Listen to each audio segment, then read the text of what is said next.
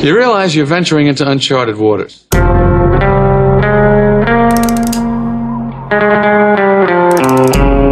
Bom dia, tudo bem? Acho que sim, e você? Tudo jóia, meus amigos, doing it the Brazilian way. Capoeira, Bossa Nova, Ronaldinho e Pelé, Carmen Miranda, Caipirinha, Curitiba, Recife. Una economia complicada, take you up to Corcovado. Inside the favelas or in the barra with the fellas. It's a land of extremes. The mighty Amazon streams right through the Floresta all the way to the sand. In Bahia to Olinda, Ubatuba, Maceió, or the Pampas in Minas, Campo Grande, Mossoró. twenty-two million trying to survive in Sao Paulo. Another six million in their tangas on the beaches in Rio. Order me progresso, so it says on the bandera, but not everything's so simple out there on the frontera. High inflation, deforestation, unemployment, and droughts. Can this país bonito defy all the doubts about becoming a global leader in a world that's changing fast? Can it transform its economy and let go of its past? We're going to examine the possibilities, the keys for success. Este tren vai para Brasil. Este Investopedia Express. Welcome back and welcome aboard. Pardon the Portuguese, but you can blame it on Rio. I spent three quick days in that Cidade Maravilhosa last week, and it's hard to get that beautiful language out of my head, and I kind of don't want to. We're going to take a deep dive into Brazil's economy in just a few minutes, but first, let's get into where things stand in the U S capital markets and what's coming down the tracks. U S equity markets steamed out of the week on Friday with big gains, but not after a choppy few days that brought some steep losses, especially to the Dow Industrials. The Dow is actually now lower for the year, but better than expected earnings and a not-so-dour outlook from Apple may have restored some confidence to equity investors. That and what may have been the last interest rate hike we may see for a while from the Fed and a rebound in regional banking stocks may have calmed the seas for a minute or two. Still, the Dow and the S and P five hundred posted their worst week since March, while the Nasdaq eked out a slight gain. That pattern has yet to change. The April jobs report show that U S companies keep hiring and more people are out there working. two hundred fifty-three thousand jobs were added last month, well ahead of the one hundred eighty thousand forecast, and the unemployment rate dipped to three point four percent. It hasn't been that low since nineteen sixty-nine.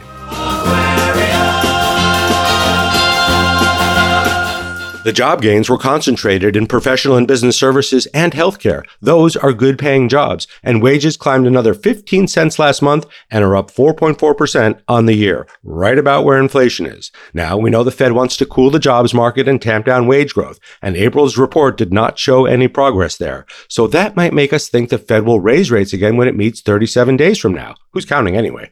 Here's what Fed Chair Powell said Wednesday after the Fed raised rates a quarter percent, but before the jobs numbers crossed on Friday. Inflation has moderated somewhat since the middle of last year. Nonetheless, inflation pressures continue to run high, and the process of getting inflation back down to two percent has a long way to go. Stop me if you've heard that one before. Still, investors aren't convinced that the Fed is going to keep hiking rates. Taking a look at the C M E's FedWatch tool, and there's only an eight percent probability that the Fed will raise rates again in June. Maybe five to five and a quarter percent is the terminal rate, the very same level where interest rates were in two thousand seven before you know what happened, which leads us right into our big three for the week. Circle it, circle it, circle it. Circle it. Number one, for all the hand-wringing out there about higher for longer interest rates, let's keep a couple of things in mind. The S and P five hundred and a lot of other major global and emerging markets are higher amid this rate hiking campaign by central banks around the world. To be sure, they are rebounding off of last year's sell-off, but you can't deny the resiliency even as investors have other alternatives. And our pal Ryan Dietrich over at the Carson Group reminds us that it's not out of the ordinary for equity markets to rise amid higher interest rates. Looking at the past ten cycles of higher interest rates going all the way back to nineteen seventy-four, the market was higher eight of those ten times and up more than fourteen percent on average a year later after the last hike. May two thousand is a notable exception with the internet bubble frothing things up. And nineteen eighty-one was another outlier amid Paul Volcker's interest rate hike crusade. But eighty percent is still pretty convincing. And if the Fed is forced to cut rates suddenly, the market might pop with excitement, but the hangover could be severe. Number two, regional bank stocks have unfortunately become the latest favorite chew toy for short sellers. Shares of PacWest Bank were the latest chum for the Sharks as shares fell fifty percent last Thursday, pushing them down eighty-six percent for the year. Other regional banks, including Western Alliance, Comerica, and KeyCorp, were caught up in the grinder too, even as these lenders opened up their books to show that their deposit bases were relatively sound. Analysts who follow these stocks say their finances are in pretty good shape, but the contagion set off by Silicon Valley Bank, Signature Bank, and First Republic has contributed to a crisis of confidence throughout the sector. K R E, the regional bank E T F that tracks the sector, is down thirty-five percent so far this year, but some of the bank stocks inside that index are down far more. According to S three Partners, which tracks short selling, short sellers have made around seven billion dollars betting against these regional banks, as if these banks didn't have enough to deal with given the decline in value of the government bonds they hold against customer deposits, high interest rates which crimp lending, and fears of a recession. Their falling share prices cause investors to bail out, which freaks their customers out who pull their deposits, thereby compounding the problem. Regulators and politicians are making noise about short selling as usual, but short selling is not illegal, and greed is a hard beast to tame. And number three, you. How are you feeling? Well, according to our latest sentiment survey, you're about as cautious as you've been all year. Nearly one quarter of respondents say recent events have prompted them to change their approach to their investments, and even more say they are at least somewhat worried about their money. One in three respondents say they expect a decline of ten percent or more in the stock market in the next three months, the highest level of pessimism we've seen all year. If concerns about persistent inflation and the Federal Reserve's ongoing rate hiking campaign weren't enough, these recent bank failures have only added to the uncertainty. While the failures of Silicon Valley Bank, Signature, and now First Republic Bank are not your top concern, they have added yet another element of uncertainty to recent market dynamics. Inflation, a looming recession, U S relations with China, and rising interest rates did top the list of your concerns, as they have all year. What about those recession rumbles? Nearly half of respondents say they believe a recession is likely by the end of this year, the highest percentage to indicate that since last November. That is prompting almost twenty percent of respondents to invest less in the stock market lately, while only seventeen percent say they are investing more. Nearly thirty percent expect the stock market to decline at least five percent from current levels over the next six months. But while there's fear, there's also opportunity. While rising interest rates are among our readers' top concerns, half of our survey respondents say they're using them to their advantage and turning to safer, yield-producing investments like C Ds. In fact, certificates of deposits top the list of investment products our readers are leaning into more for the first time since we began our bi-monthly surveys, with thirty-five percent of you indicating that you're buying them now. In fact, if we gave you an extra ten grand to invest today, C Ds now match stocks for where you'd put that money. Only two percent of you say you'd buy cryptocurrency with that extra money. Despite the fact that Bitcoin has returned over eighty percent so far this year, it still feels risky to the overwhelming majority of our readers and listeners. And despite the concerns around regional banks amid recent bank failures, twenty-five percent say they opened a high-yield savings account in the past six months. twenty percent say they are considering it, and another twenty-eight percent say they are adding to their existing accounts. This, despite the fact that forty-six percent of respondents say those recent bank failures have eroded their trust in financial institutions. And one more thing, are you ready for the robots? Not just yet, apparently. Most of you say you're not even close to ready to letting artificial intelligence programs make your investment decisions. fifty percent say they would not make investment decisions based on generative A I, while only seven percent say they would. More than a third, however, are keeping an open mind about it. Let's get set up for the week ahead, and it's all about earnings and inflation. We'll hear results from widely held and widely followed companies, including PayPal, Tyson Foods, Nikola, Rackspace, Roblox, and Disney, just to name a few. Earnings are coming in better than forecast, as they usually do, and given the rallies in tech stocks in particular, companies in the S and P five hundred are trading at about seventeen point eight times their projected earnings over the next twelve months, according to FactSet. That's above the ten-year average of seventeen point three. Feels kind of rich given the fears about a recession. We'll get the latest inflation readings this week with the April Consumer Price Index on Wednesday and producer prices on Thursday. The C P I is projected to have climbed zero point four percent last month after rising zero point one percent in March. Year over year, prices are likely up four point nine percent, the slowest pace of growth in two years, decelerating slightly from five percent in March. Core prices, which exclude those volatile food and energy costs, likely rose zero point three percent last month and are up five point six percent on an annual basis. Remember, the Fed wants all these numbers to come down to around two percent. We have a long way to go. The producer price index will follow on Thursday, tracking inflation from the standpoint of manufacturers and wholesalers. Producer prices are projected to have risen zero point three percent last month, rebounding off an unexpected zero point five percent decline in March. They likely rose two point four percent year over year, the slowest pace since January of twenty twenty-one, decelerating from two point seven percent back in March. This Thursday, the Bank of England's policymakers will hold their latest meeting on interest rates one week after the U S Federal Reserve and the European Central Bank raise interest rates. Bank of England policymakers are expected to raise the key bank rate by twenty-five basis points to four point five percent, marking the twelfth consecutive rate hike since early last year. The U K is experiencing its highest inflation in four decades, currently at an annual rate of ten point one percent.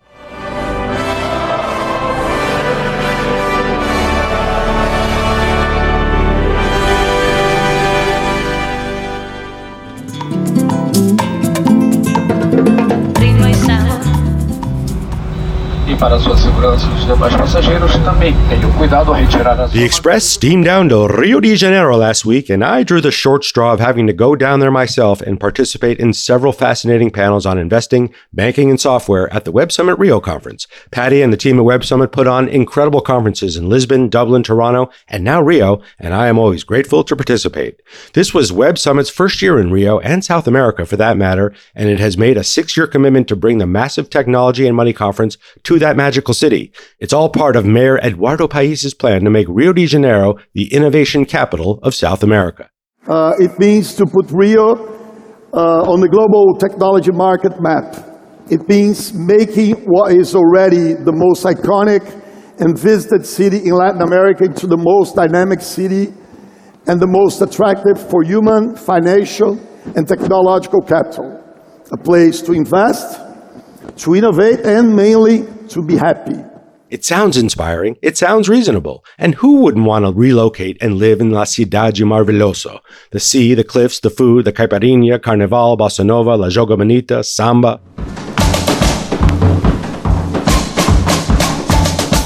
But Rio and Brazil, for that matter, have their challenges.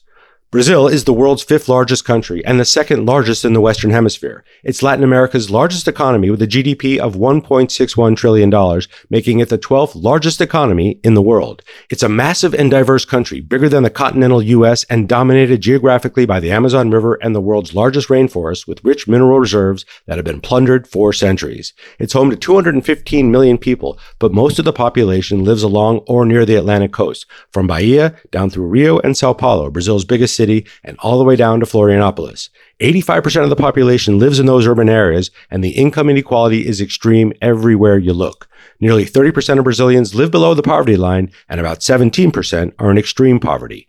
Brazil's largest exports are soybeans, iron ore, petroleum oil, sugarcane, and meat, and its biggest trading partners are China, followed by the U S and Argentina. Corruption, no stranger to any country on the planet, has always been an albatross flying around Brazil's economy, especially its political economy, and its wealth of natural resources are usually somewhere in the mix. Inflation has also been a drag on Brazil's growth, although it's nowhere near the extremes of Venezuela and Argentina. Inflation peaked at twelve point one percent in April of twenty twenty-two, which led to a significant monetary tightening cycle that brought interest rates to thirteen point seven five percent in December of twenty twenty-two, which is where they still stand today. But Brazil does have a few seemingly good things in its favor: a relatively young population, with the majority of its citizens in the twenty to forty-year-old range, and a relatively low unemployment rate at eight point four percent, given its high poverty rates. Its labor force participation rate is above sixty percent. Still, the challenge of transforming the country's economy, especially given the headwinds facing the entire global economy, are muito forte, very strong, as they say down the Rio way. I'm Marcos Casarin from Rio, Brazil. I'm thirty-six years old and I'm Chief Economist for Latin America at Oxford Economics. We love Oxford Economics. Such clear perspective on the global economy, but also across asset classes. So if you could, Marcos, put Brazil's economy in perspective today. Post-pandemic, tourism is rebounding. I saw a lot of that, obviously, in Rio, big tourist center, but a lot of headwinds and a growing drumbeat around a recession, not just in Brazil, not just in South America, but around the world. Where are we today as far as Brazil's economy is concerned? Fantastic. I think if we take a long view, it's a picture of an economy that is going backwards. Um, one particular indicator of all the economic variables we look at on a monthly basis, the one that I like the most is Brazil's G D P per capita as a share of the U S's G D P per capita. So it gives us a good measure of relative prosperity, if you're catching up you're, or you're not. And I think the picture is, what the data shows is that in the two thousands, all the way up to twenty fourteen, twenty fifteen, Brazil was catching up really fast with the United States, with advanced economies in general. That came to an end. Brazil had its worst crisis in a century in twenty fifteen, sixteen. There was an impeachment process. A lot of reforms followed this big downturn in economic prosperity, but we just haven't seen prosperity catch up. So we went backwards since twenty fifteen. It seems like we stagnated as a percentage of US's prosperity, let's say. And I think now the one term, the one sentence that would qualify Brazil quite well is stuck in the middle income trap. How much of that is related to the pandemic and a lot of the shutdowns that happened across economies, the lack of tourism over the last few years? Or is it just that Brazil's economy has just not kept up in terms of developing or maturing into other industries like some other economies we've seen do around the world? So I'd like to separate structural factors from cyclical ones. I think the pandemic was a big cyclical shock, but it was not the worst recession in history for Brazil. Actually, the crisis of twenty fourteen, fifteen, and sixteen destroyed more income than the pandemic alone. I think most countries saw their biggest destruction of G D P and income and employment during the pandemic. It was not the case for Brazil.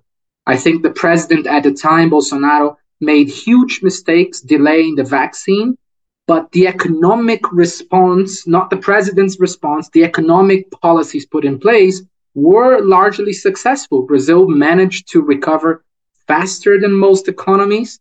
Brazil managed to preserve some of the, the lost labor force. And in general, I think the economy outperformed during the years of the pandemic. And here I'm classifying twenty twenty, twenty twenty-one, and twenty twenty-two. But now it's when we see really uh, what the structural changes that have been made, how they will play out in, into the general economic outlook. And I think the picture is of an economy that is not really doing much. Let's talk about the demographics. It's got a relatively young population in Brazil, relatively speaking, but is it a consumer-driven demographic? Does it have spending power any more than it maybe used to? When I look at the demographics, there's a lot of people in the fifteen to sixty-five-year-old range. That's a pretty wide berth right there. But still, when you walk around Rio and you walk around Sao Paulo, you do see a lot of young people. You do. And I think you're right to a certain extent about the being a young population. But I think in economics, this is an eternal beauty contest. It matters what's happening to you versus what's happening to your neighbors, to your competitors. And Brazil has, in terms of working age population, this stock of people will stagnate, will peak, I think, in the next ten years or so.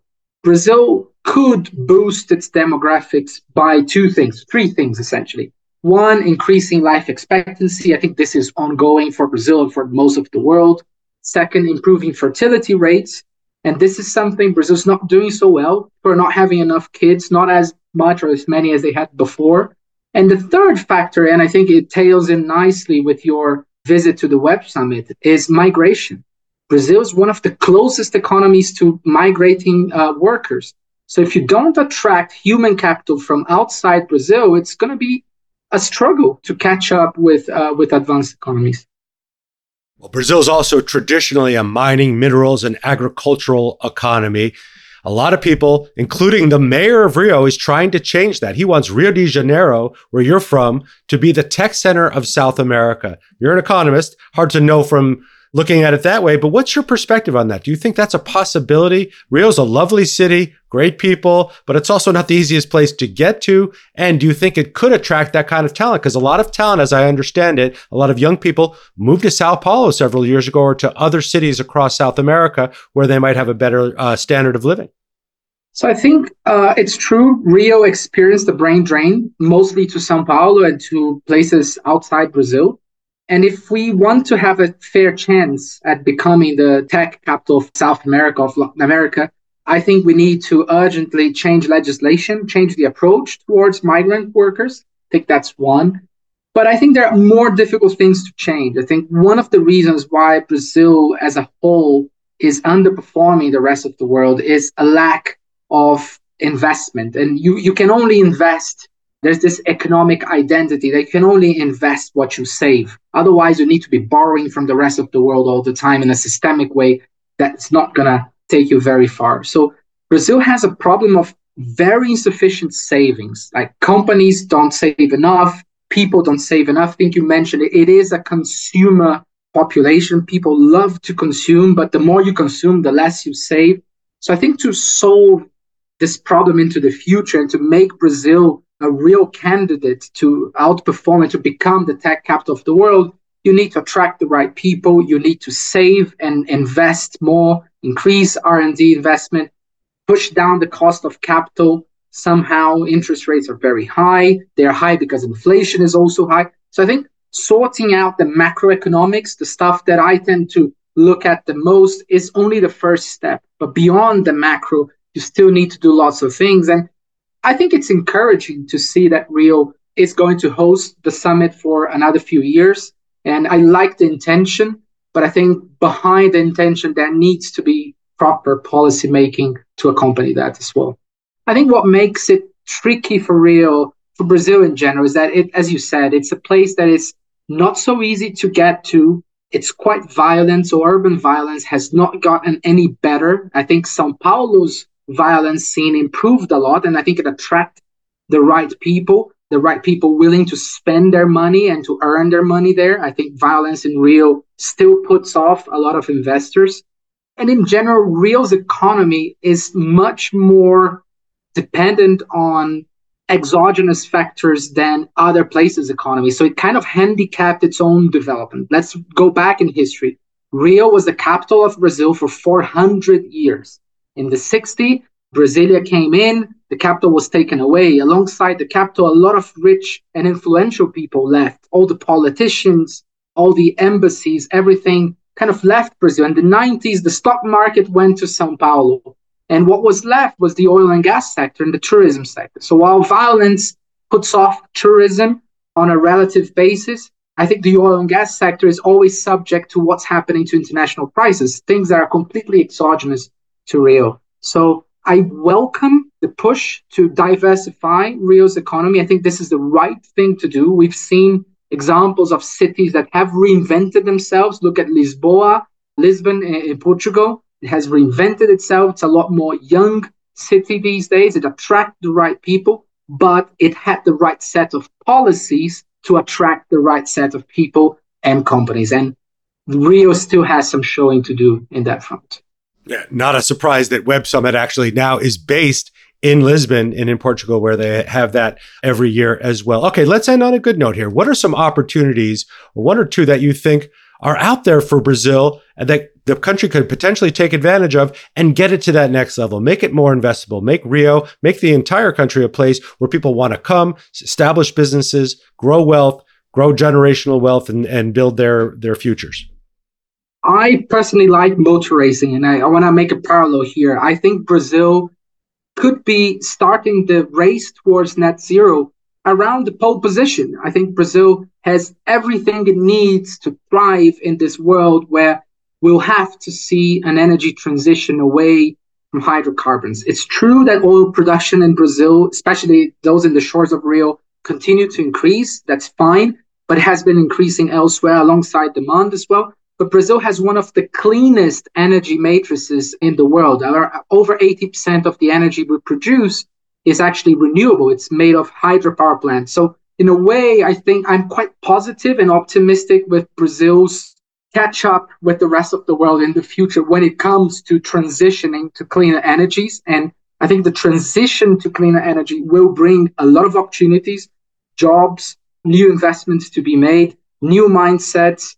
And I, if I, if you want to end in a positive note, I think there's no better way than looking at the E S G transformation that Brazil and the whole world will have to go through. And I believe Brazil is very close to starting that race on pole position. Yeah, we will see. That's a great point. And I love the racing reference. Some great F one drivers coming out of Brazil, of course. Marcos Casarin from Oxford Economics, thanks so much for your perspective. We appreciate it. Thank you, Caleb. Well, that's an economist's point of view, and a very reasonable one. Marcos and the team at Oxford Economics know their stuff. But what about investors who are trying to put money to work in Brazil? Brazil does have sophisticated capital markets across equities, bonds, commodities, and foreign exchange, but that's for the public markets. And at Web Summit, while there are some public companies, most are small startups looking to attract investors, capital, and partnerships. While a lot of them look for venture capital and seed investments the traditional way, some investors are taking a new approach to financing these businesses. New to Brazil, that is, but not new to other major markets. Hi, I'm Gabriela Gonçalves from Nilla Capital. We've been talking about debt, you and I. We had a panel on that yesterday, and you do debt financing, but debt in general is kind of like a four-letter word here in Latin America. Why is that, and sort of how is that changing as generations sort of grow a little bit older here? Yeah, I think, you know, historically, we've had a lot of macroeconomic instability in the region, right? And I think, you know, anybody would tell you about the three numbers uh, inflation rates per month that we had in Brazil at some point, right? And of course, that in a debt environment can combine to very tricky situations. But those are stories from, you know, my parents' generation. Like literally from our generation, we haven't had that kind of, you know, impact. And of course, you know, we've come into a very much more stabilized macro situation. And of course, you know, all of those things combined are bringing a much more stable environment for debt to grow and for, you know, the younger generation of entrepreneurs to actually understand what the benefits are without having the added risk that, you know, the longer, older, you know, generation had through all the instability that we were going through. There is good debt and there's bad debt, as we discussed, but good debt can be very useful for a company trying to scale, but it's also getting over that psychological hump of debt is not necessarily a bad thing if used correctly. What do young entrepreneurs and just people in general, even investors, need to know about debt and how to use it appropriately? Yeah, I think when you say about bad debt, right, I think that a lot of people have this uh, in their back of their heads that debt is a last resource, right? And I think what we try and bring in terms of information for, you know, the startup community and this new generation, you know, bringing in and, you know, growing companies is that debt actually is a very powerful tool for you to leverage and grow your company. And it needs to be used strategically, right? Because I mean, it's one thing for you to actually, you know, be on that last minute that you do need debt. And sometimes you do, and sometimes that is your out and sometimes that is your option. But if you actually put debt into your strategic planning in the beginning of the year, figuring out how much money you're actually going to need, where that money should come from, where that money going to use, what that money is going to cost, and actually think about it as a whole in terms of financing and looking at it from a broader perspective of, you know, that equilibrium, you know, the famous, you know, capital structure. I think that is the right point for these companies to be looking at and actually thinking from that from the beginning and how they can use use it to actually grow their business in a better way. There are hundreds, maybe thousands of companies here, a lot of young companies here trying to break through into the Latin American market and even into the global market in general. But when you look and you know this marketplace well and you've been an investor in Brazil for a little bit, what's your sense of the optimism and also the opportunity for a lot of these young companies, whether it's fintech, whether it's A I, whether it's just classic bricks and mortar businesses, to be able to grow in Latin America, given demographics and given the appetite of investors and consumers? Yeah, I think, again, Latin America as a whole, but of course, Brazil being, you know, the major part of Latin America in a way, you know, and where most of the economy of Latin America actually goes through nowadays. I think, you know, we see a lot of opportunities in terms of growth for everybody in here. I mean, again, when you go to Europe, you know, you have many opportunities to actually build in new companies, but so much is already built. I mean, when you look at Brazil, we're so behind so much of the stuff that is going on in Europe and the U S, and that brings that much more opportunity for actually for you to do things that are going to be transformational for the for the country, and they're actually going to put you at the forefront of what's going on in this, you know, business industry and the growth in here. I think in general, again, we're going through a somewhat strange phase, you know, with a lot of uncertainty in terms of, you know, market growth and, you know, is there an economic recession coming and everything else. But historically, I mean, the U S has data. We don't have data in Brazil, but I'm sure it would go in the same direction. Startups and new companies, they do tend to thrive in, you know, economic downturns because, you know, they are more agile companies. They are able to change faster and adapt to the environment faster. And of course, you know, when you look at really large companies, if everything is doing well, you're not really, you know, going to shake the boat and, you know, make big changes within your company if, you know, you're creating the bottom line. But when downturn comes, you know, that's when you look for change. And I think the startups are the companies that are bringing that change. So, you know, the different technologies technological solution that's actually going to help you substitute a more old school, more expensive, more, you know, intricate solution that's been going on in that company for twenty years. And sometimes in a downturn, that's the opportunity for startups to actually, you know, get that in and actually thrive within also larger companies. So I think for B two B, it's a really big opportunity. Of course, you know, B two C is always, you know, a tricky in, you know, those economic moments. But I think in a way, you kind of just need to look, and there are opportunities even on the economic situation that we're seeing right now. So I think we got the privilege that a lot of the companies, they can be quite large just by being locally. And I think, you know, in moments, again, with the economics going everywhere uh, worldwide, the opportunity to actually be able to be big enough in your own territory is quite important versus actually maybe companies from smaller countries that would need to take the risk of going into an American market right now or an European market right now. And of course, a moment that you don't want to take the biggest risks, right? So I think on the B two B sector, as I said, there's plenty of opportunity for SaaS companies in Brazil to kind of just bring that extra level of innovation and help the companies that have been around in the country for so long actually do that digital transformation and be more efficient and, you know, bring in more profits and actually uh, be the builders of the solutions of what we're seeing for the problems that we have right now. Well, if this conference is any evidence, there's a lot of companies with a lot of ambition trying to attract a pretty big marketplace. But you say Brazil's huge, right? It's not just Sao Paulo, it's not just Rio, although those are the big popular cities. This is a country like the U S. It's very different, very diverse across every part of the country. So in general, when you look at the Brazilian economy and given what you do, are you pretty bullish on the future here on the next couple of years for Brazil and the economy? Extremely. And I think, as you said, I think that might be the biggest challenge for Brazil because, you know, it's not only Rio and it's not only Sao Paulo, but again, in a way, the whole ecosystem of innovation and the funding for innovation, you know, with the V C funds and everything else, it's still very concentrated in, you know, Sao Paulo, Rio, Florianópolis, Curitiba, and these few cities that, you know, are growing. But the amount of talent and the amount of just sheer, Brazilians are taught to be very resourceful, let's call it in that way, you know, and they have this, I say, worldwide fame for being very resourceful. And we have run into a number of companies in places no, nobody would imagine with the revenues beyond the hundreds of millions that have done it without any funding, uh, have done it bootstrapped and have led to very significant changes in their community and even, you know, nationwide. I think if we manage to kind of spread that funding and this environment that we're seeing at Web Summit here a little bit beyond the whole Sao Paulo, Rio stripe, I think we can see even so much more growth and so much more potential just, you know, being brought up. Great meeting you. I hope to see you here next year. Muito obrigado. Well, it looks really good. I'm hoping to be here next year too. Rio and the whole of Brazil are fascinating and beautiful, and I've met some truly lovely people there over the years. If you get a chance to go, vai, vai, you'll love it, and hopefully you'll have a better understanding of the economy of that beautiful country when you do. It's terminology time, time for us to get smart with the investing and finance term we need to know this week. And this week, we're going to let our new pal Gabriela pick the term. Here she is, direct from the Web Summit in Rio de Janeiro. I think it would be leverage and growth. It talks a little bit about how we see the startup opportunity and, you know, and how together with equity, you know, and debt combination, we can actually make that growth be that much more sustainable and bring that much more returns to both, you know, entrepreneurs and investors as well. So I think that really sums up what we look at in terms of venture debt in here, in terms of just, you know, bringing together those two types of funding to give the best returns for, you know, all the players in, involved.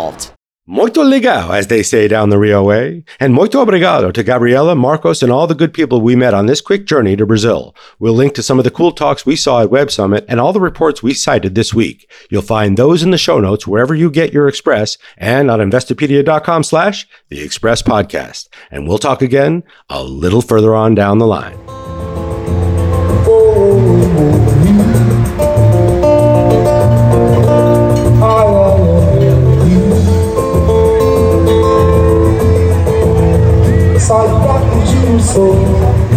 Deu pra curtir só